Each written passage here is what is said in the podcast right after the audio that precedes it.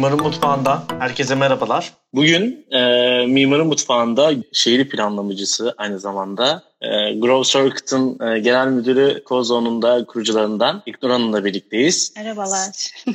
Merhaba İknur Hanım, hoş geldiniz. Nasılsınız? Hoş bulduk, iyiyim. Sen nasılsın? Ben de iyiyim, teşekkür ederim. E, yayına e, başlamadan önce e, Mimarın Mutfağı balkon konuşmalarında karantina günlerinde hepimizin ıı, bu ıı, süreçte bir şeyler öğrenebileceği bir yayın olması. Aynı zamanda yayın bittikten sonra yayınları kaydedip podcast kanalımızda yayınlayacağız. Ee, öncelikle İlknur Hanım e, siz de kendinizden e, kısaca bahseder misiniz? Seve seve. Ee, ben e, aslında şöyle başlayayım. 2004 şehir planlama mezunuyum dediğin gibi. Ee, sonra iş hayatıma ODTÜ Teknokent'te başladım. 15 yıldır ODTÜ Teknokent'teyim ve girişimcilikle uğraşıyorum. Yani girişimcilik programları yönetiyorum. Ee, ama bugüne kadar pek çok girişimciyle işte bir arada olma e, şeyinde bulunmuş oldum yani iç içe olduk. Ee, 2004'te mezun olduğumda tabii girişimcilikle ilgili bir şey yapacağımı pek hayal etmiyordum. Yani belki dünyada girişimcilikle ilgili pek bir şey konuşulmuyordu. Türkiye'de girişimciliğe dair bir şeyler yoktu. E, şimdi geldiğimiz noktada aslında e, girişimcilikle ilgili pek çok şeyin içindeyiz, e, birlikteyiz. E, yani buraya nasıl geldiğimi aslında şimdi mimarı mutfağı ve şehir planlama kariyerinden girişimcilik herkes merak ediyor tahmin ediyorum. E, mezun olduğumda benim de hayalim işte şehir plancısı olarak bir belediyede ya da bir turizm bakanlığında ya da bir bakanlıkta çalışmak ya da bir büroda çalışmaktı. E, ama bunlar beni pek açmadı aslında. Bir 6 ay kadar yaklaşık belediyede çalıştım. Orada da yine standart bir şehir planlama işi yapmadım. E, dedim ki ben aslında şey Ankara Ayaşlıyım. Orada e, belediyede kendi memleketime bir şeyler katabilir miyim diye bir süre e, yer aldım. Ama sonra baktım ki e, o da aslında keyif vermiyor. Sonrasında dediler ki Teknokent diye bir yer var. Hiç duydun mu? 2005 yıl e, yıllardan işte daha teknokentler kurulalı 10 yıl olmamış. E, yani duydum ama araştırmam lazım. Burada bir iş imkanı var bakmak ister misin dediler. Döndüm baktım evet olabilir. E, ilk işim de aslında şöyle, e, stratejik planını hazırlamaktı Teknokent'in. Dolayısıyla kendi mesleğimden farklı bir şey yapmıyordum. Şehir planlama her ne kadar herkesin algısı anlamında böyle tasarıma dönük bir iş gibi görünse de bir miktar işte e, sosyal içeriklerin de olduğu, işte iktisat da okuyoruz bir yandan, bir yandan şey de okuyoruz, e, stratejik planlama da öğreniyoruz. Dolayısıyla işime çok aykırı değildi. E, dedim tamam yapabilirim ben bu işi. Öyle başladı aslında. Sonrasında işte 2008'den itibaren de girişimcilik bir şekilde kariyerimin içine girmiş oldu. E, Growth Circuit'tan kısaca bahsedeyim aslında. Growth Circuit'in evet. genel müdürü diye tanıttım. Teşekkür ederim. E, Growth Circuit bizim 2016 yılında kurduğumuz e, mikro e, yatırım şirketi. Girişimcilere yatırım yapıyoruz, erken aşama girişimcilere. E, 2 milyon dolarlık bir fon yaklaşık. Aynı zamanda hızlandırma programlarıyla girişimcileri Türkiye'den alıp Amerika'ya götürüyoruz.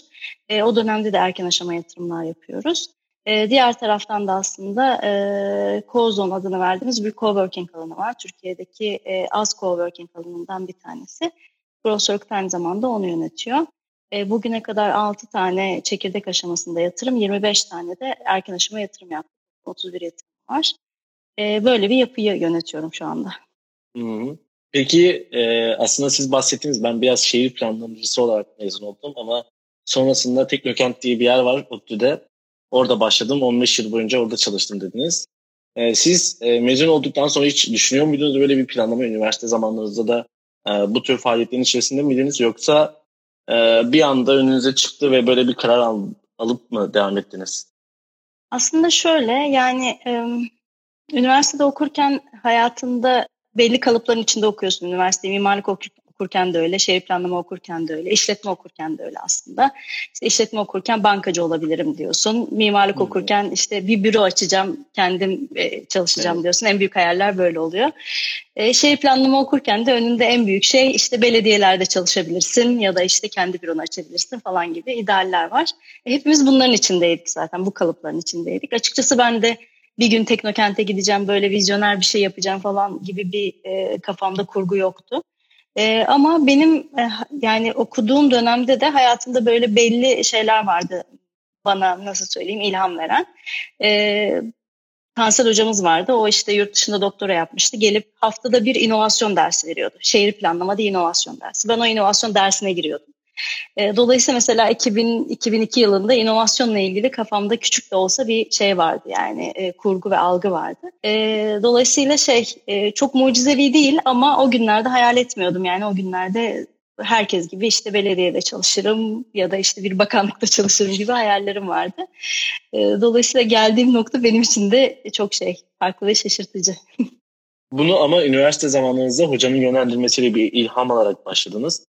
Ee, şu an e, ama Mimar Sinan'da okudunuz tabii. Mimar Sinan'da e, şehir planlama okumak ve sonra mezun olduğumuz zaman da e, bir ekol olarak mezun olduğunuzu e, düşünerek e, kendim de yorumladığımda aslında bir anda ODTÜ Teknokent'te çalışmak tam böyle e, bazı tasarım öğrencilerinin, tasarım fakültesi öğrencilerinin idrak etmekte zorlandığı ya da işte hocaları tarafından idrak edilmesinde zorlandığı bir dönem.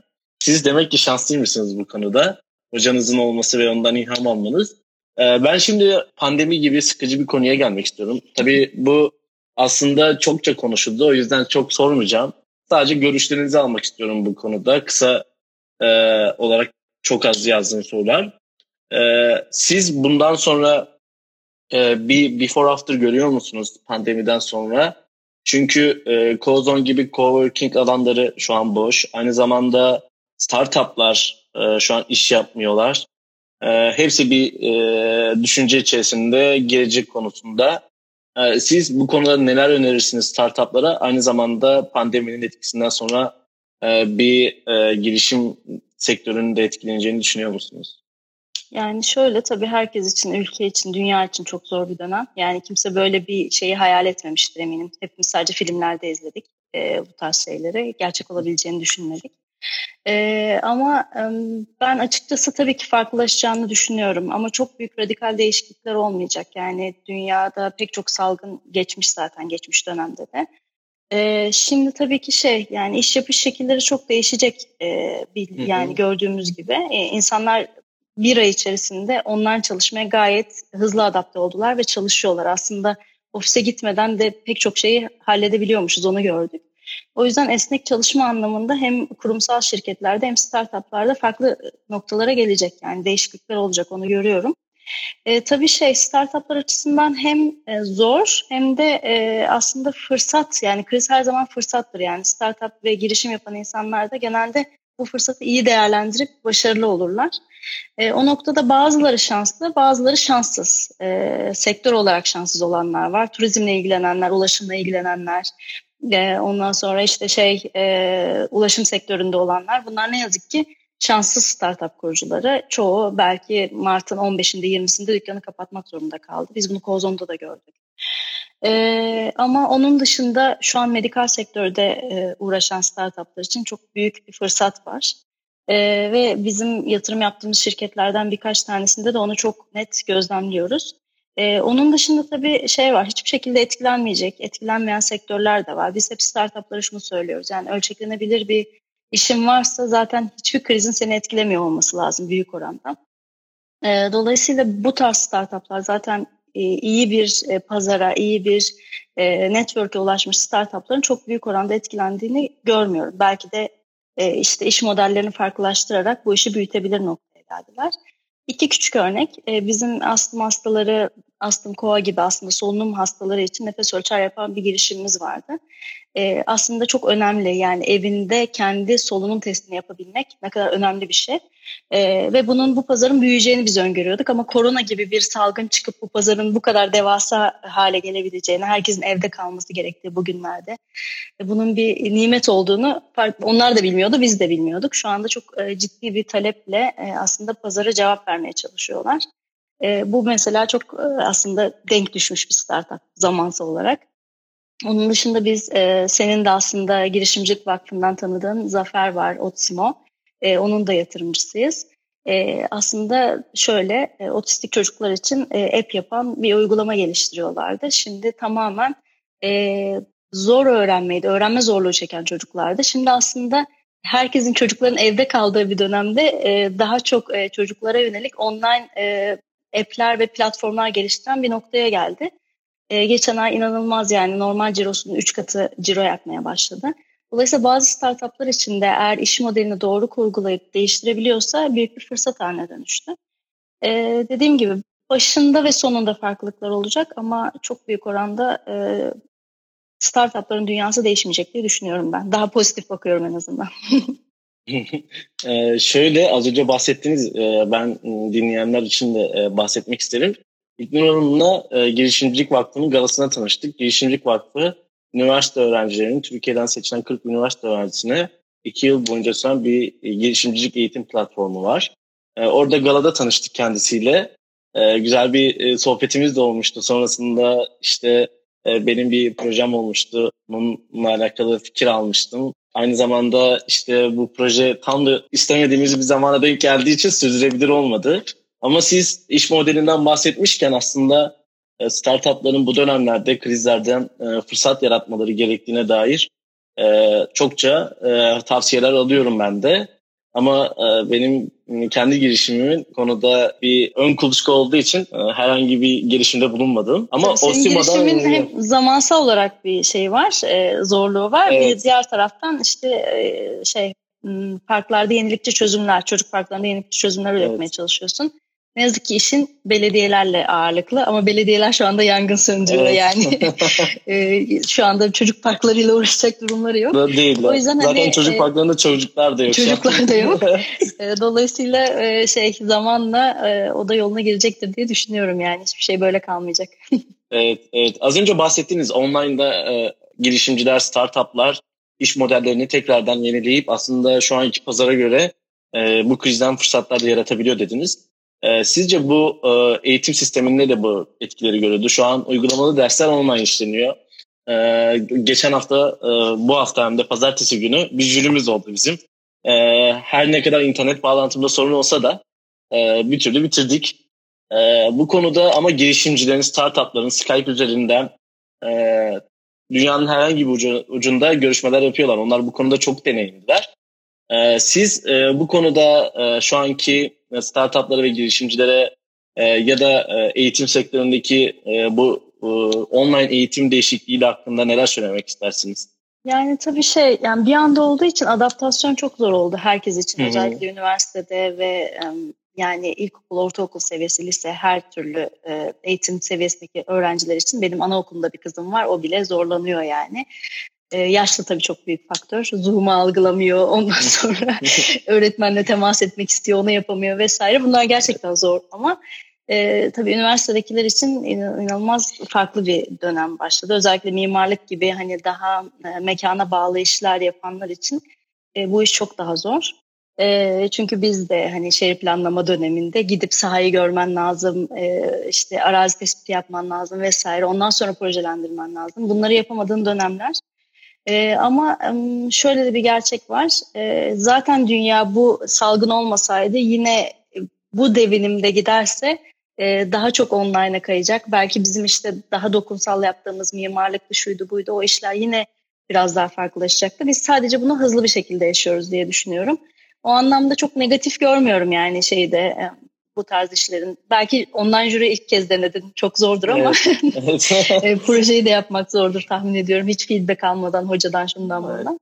E, ama zamanla bu iş böyle evrilecek. Biz de buna alışacağız diye düşünüyorum yani. E, sınırlar zaten dünyada ortadan kalkmıştı. Artık bazı e, mekansal bariyerler de kalkacak ve tamamen e, online'da bir şeyler yapmaya devam edeceğiz gibi geliyor. Ama şu e, çok var. Girişim sektöründe online üzerinden, Skype üzerinden uluslararası görüşüp iş bağlayıp e, iş formlarını imzalamak e, e-imzalarla çok kolaylaşıyor. Ama biz online eğitimde hala sunum üzerinden anlatım tekniğiyle gidiyoruz. Yani e, eğitimde bir online'a geçilmiş ama teknikte bir e, değişiklik yok. Şimdi sunum üzerinden e, konuşmaya başladığımızda e, öğrencinin dinleme, odaklanamama gibi durumları da var. Ee, o yüzden içeriğin de bir değişmesi gerektiğini düşünüyorum ben. Yani siz bu yani konuda işte, ne düşünüyorsunuz? Evet içerik kesinlikle değişmesi lazım. Şu anda geleneksel içerikle online eğitim yapmaya çalışıyoruz her alanda. O ne yazık ki şey yani biz henüz hazır olmadığımız için belki başka ülkelerde yani online eğitimin daha yaygın olduğu ülkelerde çok daha hızlı değişimler olmuştur ve içerikler de çok daha iyi gelişmiştir. Ee, ama şu an gerçekten biz pat diye online'a geçtik. Dediğin gibi sunum yapıp işte bir şey anlatmaya çalışıyoruz. O anlamda şey e, zaman gerekecek yani şu an ben o verimi şu an göreceğimizi düşünmüyorum bir iki ay içerisinde. Bu değişmeyecek yani. Sen sunum üzerinden anlamaya çalışacaksın. Peki. İçerik üretmek e, çünkü daha zor. kesinlikle az önce bahsettiğiniz Otsimo'ya yatırım yapmıştınız ve Otsimo'nun şu anki dönemde öğrencilerin evde olduğu dönemde aslında bir otizmli çocuklara bir eğitim platformundan evrilip sonrasında eğitim sıkıntısı yaşayan insan e, çocuklara e, eğitim platformundan evrilip şu an kriz döneminde evinde olan çocuklar için eğitim modeli, iş modeli geliştirdiler. Hı hı. Ama bu konuda bizim işte online'a geçip derken bir sunum üzerinden eğitim yapmamız aslında çok zorlayıcı oluyor. Şimdi Osimo'da demişken aslında yatırım demişken Growth Circuit olarak yatırımlar yapıyorsunuz. Ne tür kriterleriniz var girişimciler ve startuplar için? Bunları da dinlemek isterim ben. Ee, şöyle yani aslında her yatırımcı benzer şeyleri söyler ama bizim için de aynı şeyler geçerli ve öncelikli diyeyim. Ee, ekip yani her şeyin başı ekip yani e, bir fikrin e, fikrin çok önemi yok aslında. Fikir bugün mesela kriz yaşıyoruz o fikir bambaşka bir yere evrilebiliyor Otsimo'da olduğu gibi. E, dolayısıyla ekip bizim için en kritik e, nokta e, ekibin bütünlüğü, yapabilirliği, yetkinliği, ondan sonra e, risk alma kapasitesi vesaire ölçtüğümüz tek şey bu. Ne kadar bir arada kalabiliyorlar, ne kadar e, birbirlerini e, tolere edip ileri gidebiliyorlar. Bunu görmeye çalışıyoruz. Ama diğer taraftan e, bir de pazar. E, yani bugün sıkıntı çeken girişimcilerin büyük bir kısmı e, kapatmak zorunda kalan ya da e, artık işini çeviremeyenler diyeyim e, onlardaki en büyük sorun ise pazarın büyük olmaması ya da çok niş pazarlarda çok e, ne derler ona kanayan bir yaraya çözüm olmamaları yani çok küçük kalması işin. E, dolayısıyla pazara ve pazarın e, sorununa nasıl bir çözüm buldukları da çok önemli. Baktığımız iki temel şey bu. Onun dışında erken aşamada çok büyük bakabileceğiniz şeyler yok. Büyük finansal tabloları gözünüzün önüne koyacak bir şey yok, altyapı yok. Onlar biraz daha ileri aşamada yatırımcıların baktığı noktalar bizim için ekip ve pazar e, en büyük iki kriter, kriter diyebilirim. Peki e, ODTÜ Teknokent macerasından sonra e, bir güzel bir background'ından sonra aslında Kozon başlıyor. E, peki Kozon'u kabul ettiğiniz girişimcilerde aradığınız kriterlerin e, neler olduğu üzerine biraz bahsetmek ister misiniz? Çünkü şu an coworking alanların aslında İstanbul'da e, çokça fazla olduğunu ama Ankara e, ekosunda e, ne tür gelişmelere e, aslında gebe olduğunu bilemiyoruz. Bu biraz da arz talep meselesi. E, siz e, bu konuda e, neler söylemek istersiniz? Pazarın hangi zamanında dahil oldunuz ve şu an arz talep konusu nasıl diye. Yani tabii şey salgın öncesi salgın sonrası diye bir konuşuruz ayrıca. evet. e, ama genel olarak şöyle e, biz e, Grow Circuit kurduğumuzda da hedefimiz şuydu ODTÜ Teknokent ve ODTÜ olarak biz çok fazla elimizden e, girişimcilik programlarıyla girişimler geçiyor. İşte animasyon teknolojileri, oyun geliştirme merkezimiz var. Yeni fikirler, yeni işler yarışması var. Ee, onun dışında işte uluslararası hızlandırma programları düzenliyoruz. Ee, elimizden geçen pek çok girişim de aslında e, büyük e, büyüyor ve aslında bizim gördüğümüz globale açılan şirketler haline dönüşüyor. Peki erken aşamada bunlara biz neden hiç yatırım yapmayı düşünmedik diye yola çıktık. önümüzden geçen girişimlerden de birka- birkaç tanesi Udemy, o ne diyor vesaire. Biz onlara o gün e, programları aldığımızda yatırım yapsaydık bugün milyon dolarlık şirketler olduklarında biz de içinde hissederlerden biri halinde olacaktık. E, o noktadan hareketle aslında biz bu şirketi kurduk. E, kurarken de işte bu aynı zamanda kendi girişimini yaratan, kendi girişimcilerine yatırım yapan bir yapı olsun istedik. E, Kozon'da bunun bir parçası olarak doğdu aslında. E, tabii ki dünyada şey e, bakıyorsunuz Amerika'da çok yaygın zaten Avrupa'da oldukça yaygın. WeWork diye bir marka var dünyanın her yerinde. E, ve biz e, dedik ki İstanbul'da da bu var tamam güzel ama Ankara'da hiç yok. Ankara'da bunu nasıl yapılandırabiliriz? E, tabii Kozon'un diğer e, coworking alanlarından küçük bir farkı var. Büyük ama küçük. E, bir teknoloji geliştirme bölgesi içerisinde Kozon. Dolayısıyla oraya gelen teknoloji firmalarının tamamı muafiyetlerden faydalanabiliyor. Aslında Türkiye'nin e, muafiyetlerden faydalandırabilen tek coworking alanı diyebiliriz. E, o anlamda İstanbul'la Ankara'ya baktığımızda İstanbul'da çok çeşitli, çok çeşitli ve çok farklı yerlerde. Bu çok normal çünkü İstanbul çok büyük bir metropol. E, ulaşım çok büyük sorun. Tek lokasyonda bir şey yaptığınız zaman kimse buralara gidemeyecek ve ulaşamayacak. E, ama Ankara öyle değil aslında. Ankara biraz daha e, kendi içine kapalı bir şehir. Ulaşım ağları çok net. E, Kozon'da aslında metro durağının üstünde olması Kozon'u bir şey ulaşım açısından da avantajlı hale getiriyor. getiriyor. E, tabii biz İstanbul'da yaşayanlardan biraz daha farklı yaşadık süreci. Açtık. Arkasında ODTÜ markası var. E, çok iyi bir lokasyonda. Teknoloji geliştirme bölgesi içerisinde. E, 6. ayda biz dolduk zaten. 2300 metrekarelik bir coworking alanı yapmıştık. 6. ayın sonunda doldu. Sonra e, 2000 metrekareye yakın bir extension yaptık. O, orası da yaklaşık 3,5 ayda doldu. Yani çok baştan taleplerle doldu. Şu anda 450-500 kişilik bir ekosistemden bahsediyoruz. Ee, salgından sonra ne oldu diye sorarsan Kozon'da evet insanlar gelip gitmiyor ama gelip giden insanlar da var. Yani biz kapatmadık hala devam ediyoruz. Ee, BT zamanında 300-400 kişi oluyorduk. Şu anda 20-30 kişi oluyor Kozon'da. Çok normal beklediğimiz bir şey. Ee, ama insanlar e, bence ortak çalışma e, ortamlarından ayrılmayacak salgın bitse de onu görüyoruz. Bizim ayrılan çok az üyemiz var. Yani üyeliğini iptal eden. Herkes üyelik, yani sadakat çok yüksek. E, üyelikler devam ediyor. E, dolayısıyla e, ben şey de takip ediyorum işte Collective House'da da konuşuyoruz, Workington'la da konuşuyoruz. Orada da çok büyük radikal şeyler yok. Bu böyle devam edecek gibi görünüyor. E, değişmeyecek tahmin ediyorum. Peki e, şöyle bir e, sorun daha olacak. Aslında bu e, biraz daha e, şu tür gelişimleri e, gün yüzünde tutmak için siz e, Kozon olarak e, şu kriz döneminde aldığınız e, diğer önlemler nelerdir? Örneğin iş modelinizde yaptığınız değişiklikler nelerdir? Üzerine bir soru yönelteyim. Ardından şöyle bir e, ek olarak da olması için e, sanırım ve bazı verdiğiniz bir söyleyişte e, Kozon'a ek olarak aslında yeni bir e, yer daha düşündüğünüzü e, e ve bunun e, eskisinden daha büyük olacağı konusunda bir model var. E, ondan da bahsederseniz çok iyi olur aslında. Ankaralıları sevindirecek bir durum kesinlikle. e, biz tabii ki şey e, kriz herkesi etkiliyor. Bizi de bir miktar etkiliyor. O büyük planlar tabii kriz olmadan yani korona krizi olmadan önce şeylerde.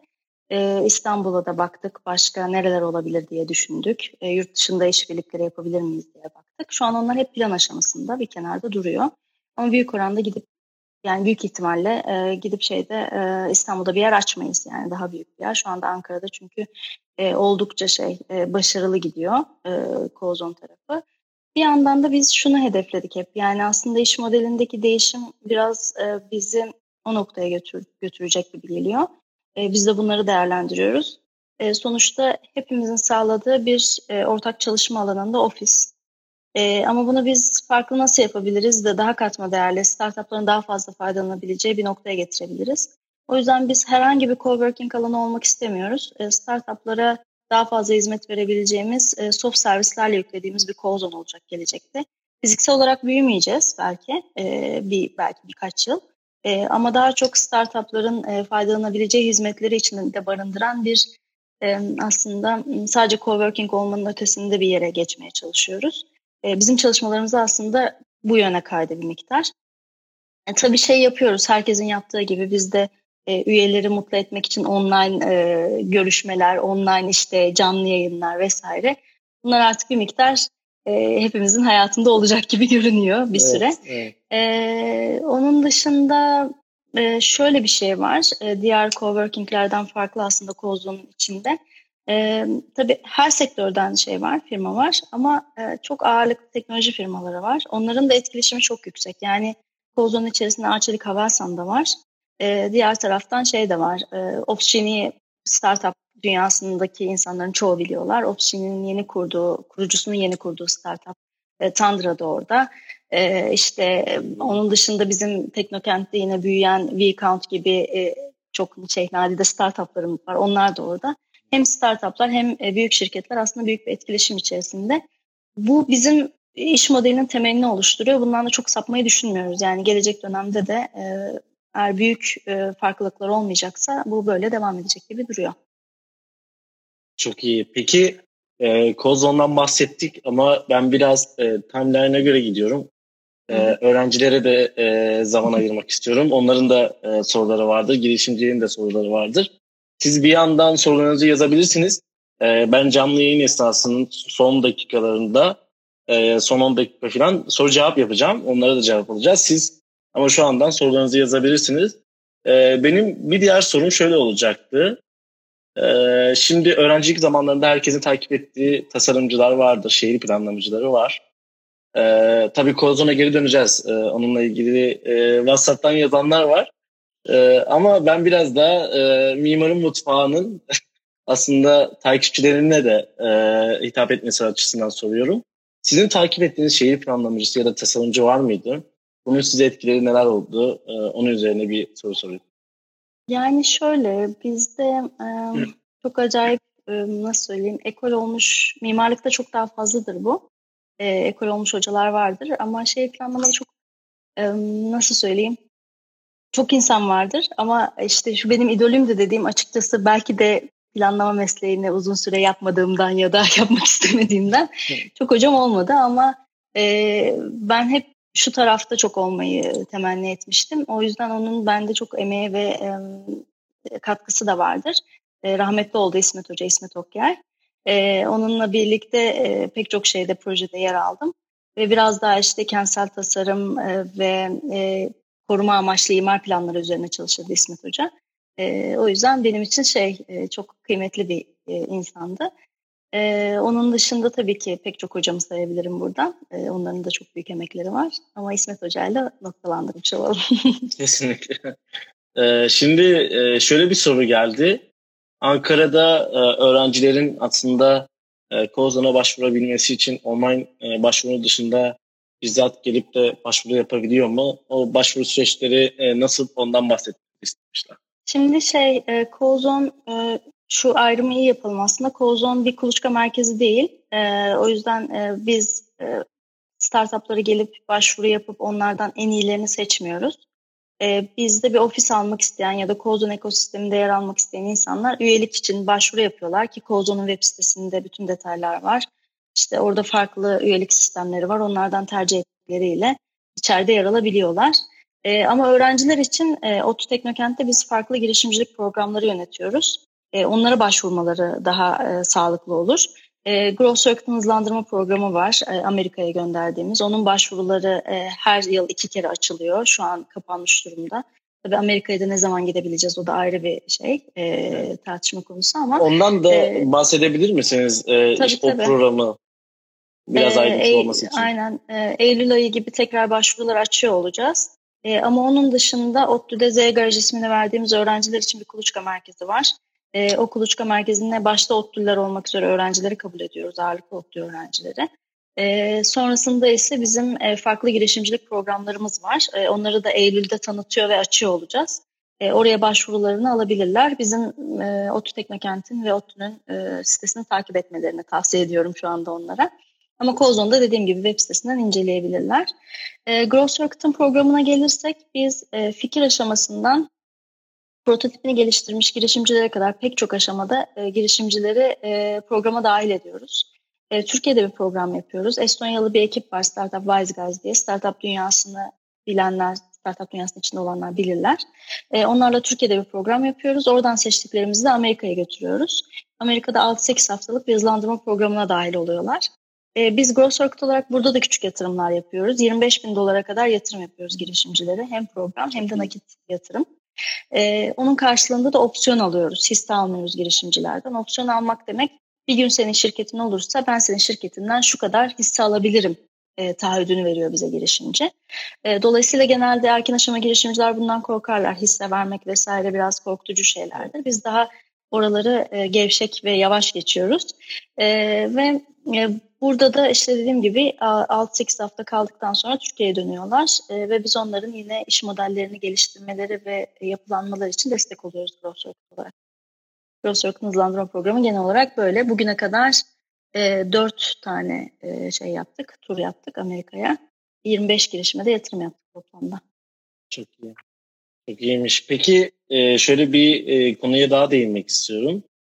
E, girişimcilerin e, aslında e, şu dönemde e, belki işte online üzerine kurgulayabilecekleri herkesin evde olduğu e, bazı iş modelleri oluyor.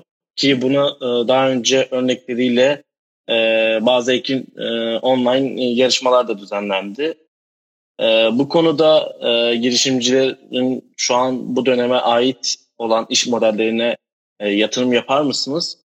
e, böyle bir e, kolaylık da sağlıyor musunuz aslında? Yani tabii ki şey... Bu e, sağlık alanında da olabilir. E, işte 3D printerlarında modelleme de olabilir. E, berberi Hı. eve getirme gibi olabilir. Her şey olabilir. Sürdürülebilir olduğu sürece yani sadece günü kurtarmak adına yapılmış olmadığı sürece e, müşterisi pazara belli olduğu sürece iyi bir ekip olduğu sürece e, şu an gelişmiş ve büyümeye açık her türlü startup'a biz bakıyoruz zaten. Yani onlar da bizim e, odamıza girer. Kesinlikle yani koronadan dolayı herhangi bir e, sizde evet. bir şey biz, geçmedi.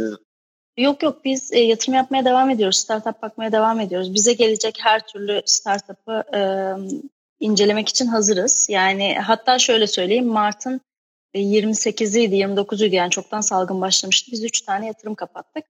E, şu anda da bir tanesini kapatmak üzereyiz. Bakıyoruz e, tamamlamak üzereyiz. E, hala da şey değiliz ama e, tabii ki şu bir gerçek yani herkes bir miktar daha temkinli yaklaşıyor yatırım sürecine. O yüzden iyi bir model, iyi bir iş modeli gelirse elbette değerlendiririz ama e, her önümüze gelene de yatırım yapabilecek durumda değiliz tabii ki çok değiliz, normal evet. olarak. Bu dönemde öyle. Siz e, Kozlu'nun kullanımıyla alakalı e, bazı demeçler vermiştiniz. Ben incelediğimde ve bizzat Ankara'ya gidemediğim için fotoğraflardan inceleyebilme fırsatım oldu sadece. Ee, şöyle e, tasarım konusunda da e, çok farklı e, alanların olduğunu gördüm. Örneğin e, çocuklu e, girişimciler için çocuk oyun e, oynama alanı, e, işte bazı e, yerlerde whiteboardlar var e, tüm duvarı saran. Aynı zamanda... Bayağı güzel şey yapmışsın yani fotoğraflardan evet, algılamışsın. Bayağı inceledim. E, aslında o da benim çok dikkatimi çekti. Onun işleviyle alakalı biraz e, bahsetmek ister misiniz? E, ne tür imkanları bulunuyor içerisinde, ne tür odalar var e, girişimciler için e, çok iyi olur aslında. Yani şöyle, Kozon'da tabii biz e, planlarken e, ağırlıklı olarak ortak çalışma alanları, kapalı ofis alanları ya da paylaşım ofis alanları gibi dünyada da benzer konseptlerden geçtik aslında. Ama bizim e, o yapılandırdığımız binanın alt katı normalde konferans salonu olarak dizayn edilmiş bir yerde bomboş bir holdü e, binanın konferans salonu olacaktı. Sonrasında biz onu e, coworking alanı yapmaya karar verdik. E, dolayısıyla birazcık mimari zorluklar vardı orada işte kod farkları vardı. Ondan sonra e, tavan yüksekliği konferans salonu için ayarlanmıştı. Oranın ona göre tekrar revize edilmesi gerekiyordu. Ya da o tavan yüksekliğini kullanman gerekiyor ama işte ara kat yapamıyorsun çünkü şey yükseklikte değil, istediğimiz yükseklikte değil harakat yapabileceğin. Evet. Ee, orada çok iyi bir mimari ekiple çalıştık. Ee, dolayısıyla o zorlukları giderebilecek bir yapı çıktı. Ee, sonunda da biz aslında e, işte kapalı ofis alanları, kendi başına 8 kişilik bir firma e, çalışabileceği 2 kişilikten 12 kişiliğe kadar ofis alanları, kapalı ofis alanları yarattık. Hı hı. Ya da firma bir kişilik, sadece tek başına çalışıyor ama yine de kapalı yer istiyor birkaç kişiyle paylaşmak istiyor ofisini. O zaman ortak e, paylaşım ofis alanları çıktı. E, tabii ki tamamen işte ortak çalışma alanında hangi masa boşsa orada oturup çalışayım diyebileceğim bir modelde de coworking alanı var. E, bir etkinlik alanı var. E, bu standarttır bütün coworking alanlarında. Çok da benzer hepsi birbirine. e, yaklaşık 200-250 kişiyi barındırabildiğimiz bir etkinlik alanımız var. Ee, onun dışında tabii büyürken biz dedik ki bir çünkü Ankara'da tekiz. E, sadece şey değil, e, startuplar ya da teknoloji firmalarının etkinlik yaptığı bir yer değil, aynı zamanda kamu kurumlarının da etkinlik yaptığı bir yer haline dönüştü. E, özel sektörden büyük şirketler de etkinliklerini işte GE, Samsung vesaire bizde gerçekleştiriyor. E, bir etkinlik alanı daha çıktı, ikinci bir etkinlik alanı. E, o da biraz farklı bir konsepte yapıldı. E, şu anda iki tane etkinlik alanı, işte e, farklı kapalı ofis alanları, alternatifleri paylaşımlı ofis alanları. E, tabii burada şey de var, sosyal etkileşim de çok önemli coworking alanlarında. E, o yüzden çok fazla aslında oturup birlikte kahve çay içilebilecek e, alanlar var. Onun dışında çocuk oyun alanı var. O da tabii biraz benden de kaynaklanıyor. e, kızı götürünce koyabilecek bir yer lazım. e, ama çok yani inanılmaz fazla kullanılan bir alan haline geldi. E, bütün evet. üyelerimiz çocuklarıyla geldiğinde oraya bırakıyorlar e, ve onlar da orada rahat rahat çalışabiliyor. E, onun dışında bir PlayStation odası var. Yine e, klasiktir şeyde coworking alanlarında biraz rahatlamak ve vakit geçirmek için. 9 tane farklı toplantı odası var büyüklükleri değişen. Onları da üyeler ve dışarıdan kiralayabiliyorlar tabii ki. E, ama şey çok önemli. Ben hep onu söylüyorum. Yani dinleyen e, mimarlık öğrencileri de varsa e, bize e, fakültede öğretilmeyen en büyük şey bizim startuplara çok e, şu an deli gibi öğrettiğimiz şey user experience. Yani kullanıcı deneyimi nerede olursa olsun iç mekan dış mekan çok önemli. Bu ne yazık ki e, pratikte çok öğretilmiyor e, öğrencilere. Ve çıktıkları zaman işte otoparka arkada girişi önde binalar olabiliyor. Şu an bizim binamız öyle mesela. E, ön girişe gelebilmesi için 700 metre yürümesi lazım. E, çok büyük bir şey. E, eksiklik yani. İşte Kesinlikle. farklı e, asansör kovalarından aynı kata ulaşamamak vesaire gibi bir sürü sorun var. Yani bunlar bile kozonu tasarlarken bizim önümüzdeki büyük engellerdi yani mimari tasarım, binanın mimari tasarımından kaynaklı şeyler. E, ne olursa olsun kendilerini özellikle kendileri içinde yaşıyor gibi deneyimlemeleri lazım tasarladıkları işi. Bizde genelde mimarlık fakültesinde yapılan şey tasarım ağırlıklı, görsel şeyi çok kuvvetli ama kullanıma yönelik e, öğelerin zayıf olduğu bir e, öğretim var diyeyim yani eğitim sistemi. Bundan biraz çıkmalarını öneririm ben kendi adlarına hani kendilerini geliştirmek istiyorlarsa. Kesinlikle. Aslında şöyle bir e, soru da sormak istiyorum. Ben e, biraz küçük bir şekilde anımdan bahsetmek istiyorum. Fakültede hocam bana şey demişti. E, girişimcilikle ilgilenirken girişimcilik vakfına seçildikten sonra e, sonrasında startup deneyimleri için e, Arı Teknokent'e gidiyordum. İçinin e, orada e, bazı startuplarda e, üniversite liderliği yapıyordum. E, Abdullah şey demişti bana, e, ayırabileceğin alanlar e, birden çok değil aslında e, bir alan olmalı. Yani seçim yapman lazım demişti. Benim cevabım şey olmuştu. Eğer ki hocam bir gün bunu dinlerse e, umarım ben bu söylediğime pişman olmam. Hocam ben ikisini bir arada götüreceğim. Ona inanıyorum. Girişimciliği de mimarlığı da ve ikisini birlikte kullanacağım dedim. E, aslında şu an mimarlık öğrencilerinin yaşadığı bir sorun da o. Çünkü mezun olduktan sonra ofiste çalışıyorsun. Çünkü belirli bir tecrübe gerekiyor, belirli bir deneyim gerekiyor. 10 yıl gibi bir süreç geçiriyorsun. Sonrasında kendi ofisini açıyorsun. E, beraberinde senin o ofisi geçindirme, o ofise iş bağlama gibi durumların ıı, süreçleri başlıyor. Bu da bir e, girişim serüveni. Yani şu an bunu e, üniversite zamanlarında farklı startuplarda, yani farklı alanlardaki girişimcilerin e, yanında bulunarak, onlarla network edinerek edindiğimiz bilgilerle bunu mimarlık alanında kendi ofisimize katabiliriz diye düşünüyorum. Yani siz bu konuda yaptığım e, en büyük e, hata dediğiniz e, bir alan var mı? Çünkü üniversite zamanında keşke daha önce farkına varsaydım gibi olabilir ya da e, keşke e, şunu deneyimleyebilseydim diye olabilir e, buradaki mimarlık öğrencileri bir öneri olması açısından? Yani şöyle ben ben de benzer bir şey yaşadığım için oradan hareketle söyleyeyim. Ben mezun olduğumda yüksek lisans yapmak istiyordum. ODTÜ'de yüksek lisansa başvurdum. Kabul edildim. Yüksek lisans ne için yüksek lisans yapıyorum? Amacım ne? Çok belirsiz yani. E, yerleşim arkeolojisi. Çünkü arkeolojiye meraklıyım. Yerleşim arkeolojisi yüksek lisans yapmak istiyorum. Ama çok alakasız konuştuğumuz konuştuğumuz konulardan. Benim genel müdürüm, eski genel müdürüm Uğur Bey sağ olsun. Masaya oturduk İlknur'da de bir karar ver. Yani arkeoloji mi okuyacaksın? Yoksa gelip teknokent'te bir şey mi yapacaksın? Yani bu mesela seninkinin tam tersi benim için çok güzel bir ayrımdı. Yani evet bir şeye karar vermem lazım. Yani arkeoloji okumak için e, iki ay gideceğim. Belki kazılarda yer alacağım vesaire. Burada başka bir şeyden bahsediyoruz falan filan. Neyse ben bıraktım gerçekten yüksek lisansı. Ama yap, gerçekten o dönemde yüksek lisans yapacaksam e, ve bu yani teknokent'te böyle bir şey yapıyorsam e, o yaşlarda e, ne bileyim MBA yapardım, işletme yüksek lisans yapardım, bir şey yapardım. Eğer girişimcilikle ilgili tasarım fakültesi, mimarlık fakültesi, tasarımla ilgilenen herhangi bir öğrenci girişimcilikle ilgili bir şey yapmak istiyorsa kendini biraz bu alanlarda bence geliştirebilir. Yani ben ben yapmadım ama bir çıkıp MBA yapabilir yani biraz daha radikal olabilir yani mimarlık yüksek lisansı yapmak yerine ya da farklı alanlarda. E, çünkü o çok önemli bir nosyon yani girişimcinin e, kendi para kazanacağı şeyin hesabını tutabilmesi lazım. E, küçük de olsa e, onunla ilgili bilgisinin olması lazım. E, o anlamda ben onu kendimde çok büyük bir hata olarak görüyorum. Yani madem yüksek lisans yapacaktım, madem burada çalışıyorum o zaman o alana ilişkin bir şey yapmam lazım. Çalıştığın alana yani çalışacağın, gideceğin yöne doğru kendini geliştireceğin altyapıları kurman, uygulaman gerekir bence.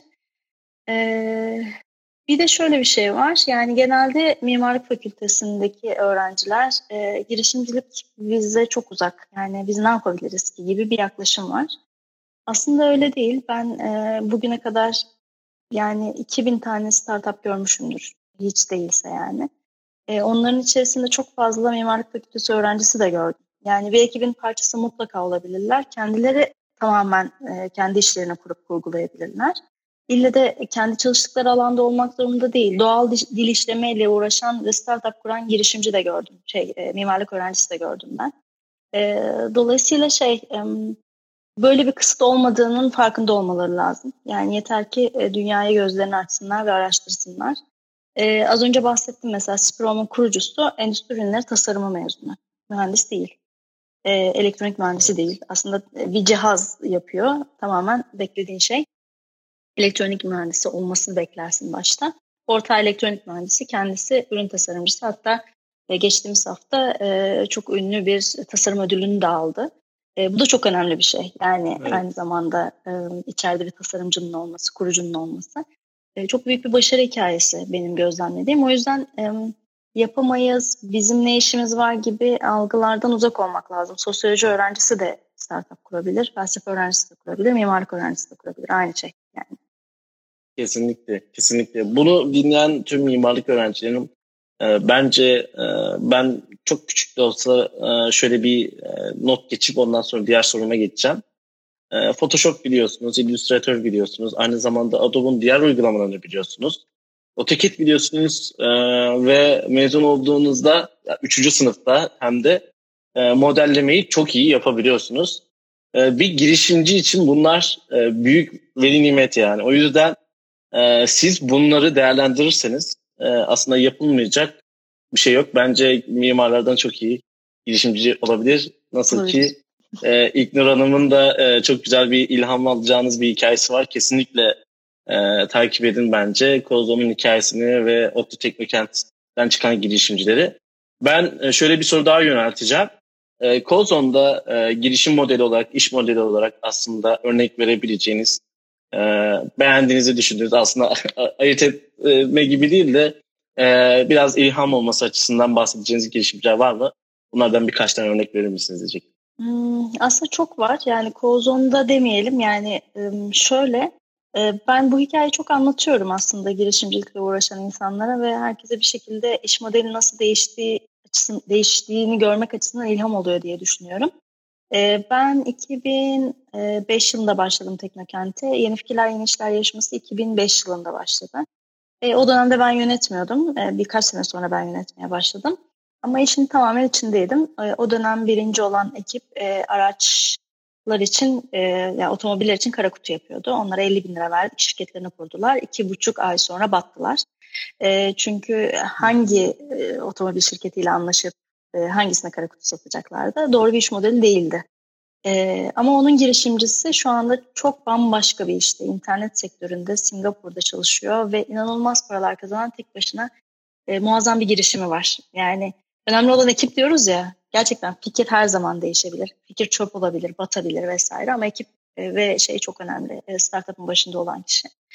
E, ikinci olan ekip yani birinci ve ikinci arasında kalındı. İkincisi de e, işte Kaan'la Demir'in kurduğu, kuracağı daha doğrusu o zaman.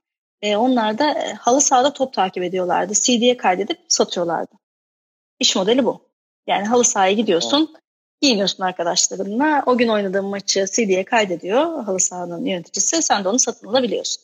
Çünkü işte e, düşündükleri şey şu. Çok fazla halı saha maçı yapıyorlar ama e, işte bir gol attım gördün mü diye birbirlerine anlatmaya çalışıyorlar. İzlesek ne güzel olur diyorlar. Fikir bu.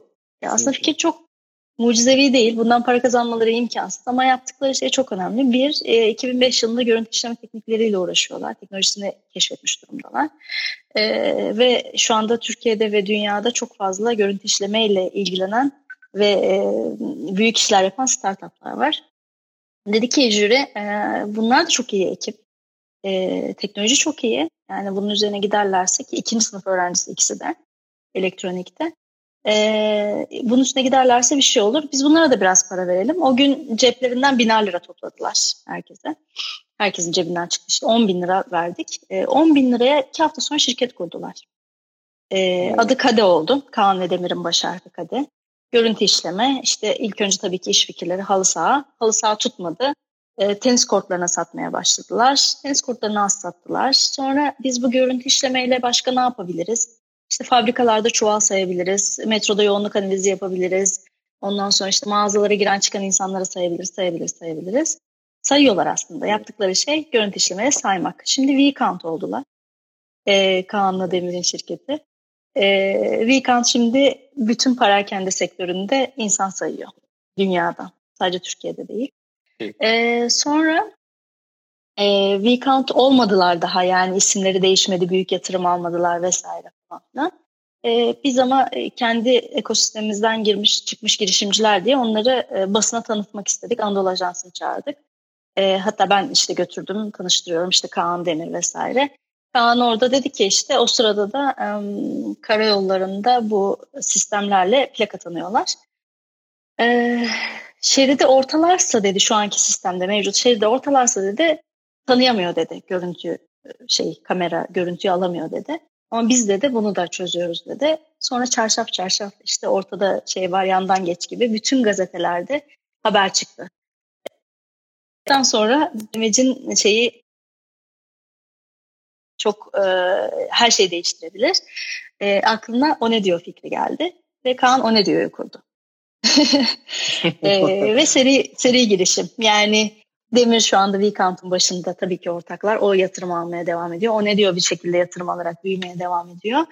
Ee, iş fikri aslında bakın yani hiçbir şey yok ortada. Yani bambaşka bir fikir ama iyi bir ekip var. İyi bir noktada iyi bir teknolojiyi yakalamış durumdalar. Başlarına gelen kötü bir işte korona da öyle bir şey aslında. Kötü bir salgın. Ee, evet. Onun da başına aslında büyük bir afet geldi. Yani o gün şirketi kapanabilirdi. İşte davalar açılabilirdi. Çünkü karşı rakibi kötüledi yani gazetede. E, ama dedik ki ya evet basın çok önemli ama farklı bir medya kanalı yaratabilir miyim? Oradan bambaşka bir fikir çıktı. E, ve yeni bir girişim doğdu. E, dolayısıyla şey kısılmamak gerekiyor. Yani e, açık olmak gerekiyor, değiştirmek gerekiyor. Benim yani bizim ekosistemden e, hem değişime ilişkin hem büyümeye ilişkin verdiğim en önemli örneklerden biri o ne diyor ve WeCount. Evet, evet çok güzel bir e, aslında güzel bir ilham e, vakti oldu. E, yayınımızın e, sonuna doğru da geliyoruz. Aslında e, dinleyicilerin soruları varsa onları da bir ara e, şu an alabiliriz aslında. E, ben şöyle bir soru daha sormak istiyorum. Bu sorum aslında klasikleşti. Yani nedeni e, çünkü e, her sor, sorduğumda konuma ee, ben Mimarı Mutfağı Podcast kanalına başladığımda 20 yaşındaydım. 20, 20 yaşımı bitirmek üzereydim. Sonrasında dedim ki benim yaşımda olsalar ne, neler yaparlardı. Ee, ve her, hep mimarı soruyordum bunları. Ee, çünkü e, biliyorum ben de bir gün e, onlar gibi mimarlık yapacaksam bu yaştan onların hatalı düşündükleri ya da farklı yapmak istedikleri ne varsa onları yapmamalıyım. Farklı bir yol izlemeliyim diye. E, bu soruyu da e, size sormak istiyorum. E, şu an e, girişimcilik sektöründe de çok karışık, e, klasikleşen bir soru ama e, şu an 20 yaşına dönmüş olsaydınız e, üniversitede oluyordunuz ve neyi farklı yapardınız ya da neyi tekrar yapardınız diye bir soru sordum. Ya valla üniversite tekrar dönmek isterim ben. Orası çok güzel yani. O kadar konfor alanı ki. bir Şu an ben bile gitmek da... istiyorum öğrencisi. evet Mimar Sinan'da olmak, Rıhtım'da olmak, ondan sonra denize evet. karşı, boğaza karşı çay içmek falan bunlar çok keyifliydi yani. Mimar Sinan'da okumak zaten bambaşka bir keyif. Ee, ODTÜ'de, ODTÜ'nün içindeyim yani kampüs üniversitesi falan o da muazzam bir şey yani. Ben ODTÜ'de yaşadığım sürece bunu anladım. Ama tabii bizim de biraz keyifli bir yanımız var yani Mimar Sinanlılar olarak ya neyi farklı yapardım? Ee, gerçekten şey üniversitede okurken yani 18-20 yaşında çok zor yani 20 yaşında bir insana böyle düşünebilir mi bilmiyorum ama yani biz de öyle düşünmüyorduk. Gerçekten üniversite okumak bir şey değil, amaç değil yani üniversite okuyorum. Ee, amacını bundan sonra gelecekteki hedefini çok net belirlemen lazım. Ve üniversite yıllarını bir araç gibi kullanman lazım kendini geliştirebileceğin. Ee, ben e, hiçbirimizin bu noktada olduğunu, kendi yaştaşlarım, şu anki öğrenciler o noktada olduğunu sanmıyorum. Ee, ama yeni nesil yani sizler çok daha iyi geliyorsunuz. Yani daha daha özgüvenli, daha araştırmacı, daha yeni şeyler ne yapabilirim? Tabii bu teknolojinin değişim, gelişmesiyle de farklılaşabiliyor. Ee, bir tek hani kendimi geliştirecek çok fazla adım atardım. Ee, üniversitede dediğim gibi amaç olarak görmezdim. Bir amaç araç olarak görüp hedefime yönelik ilerlemek isterdim. Bunu ben daha sonra üniversiteyi bitirdikten sonra yaptım. Ee, 20 yaşında olsam 20 yaşında yapıyor olsam daha fazla risk alır, daha fazla şey yapardım. Yani çünkü yaş geçtikçe aslında risk alma şeyinde azalıyor giderek. Ee, evet. mümkün olduğunca bu yaşta e, denemek lazım. Ve yılmamak lazım. Yani girişimcilik, özellikle girişimcilik tarafı çok zor. Yani 20 yaşında girişim kurup 2 sene sonra batırabilirsin, 10 sene sonra batırabilirsin, 5 kere batırabilirsin. Bunların hepsi deneyim. Yani olmadı tekrar başlamak, e, bu cesaretin hep içinde olması vesaire e, beklediğimiz şeyler. Yani küçük oturmamak gerekiyor girişimcilikte olmadı Kesinlikle. Kesinlikle. Ben şöyle bir şey eklemek istiyorum. Ee, aslında e, ilk başta böyle bir şey planlamamıştım ama konuklarımın e, şu an baktığımda e, 7 konuğumun 5'i Mimar Sinan'da. Ha, çok iyi. Ee, e, ben de bunu e, bugün fark ettim. Tam böyle bir Mimar Sinan özlemi e, giriyoruz gibi oldu. Ama şunu da ekleyeyim. E, beni çoğu arkadaşlarım da tanıyor. Ben de hep Mimar Sinan'da okumak istemiştim. O yüzden galiba. İtiraflar. ben de Mimar Sinan'da okumak istemiştim. O Boğaz yanında duran ıı, kampüsüyle alakalı. Tabii mimarlık fakültesi biraz e, öğrencilerin de şikayet ettiği bodrum katlı olmasından dolayı e, biraz e, konuda sıkıntılar var. Yayında gelen sorular varsa soruları alabiliriz. Onun dışında benim şu anlık başka sorum kalmadı. Sadece e, Mimarın Mutfağı podcast kanalını e, dinleyicilere önerir miydiniz? E, bunu e, 1 ile 10 arasında puanlamanızı isteyecektim.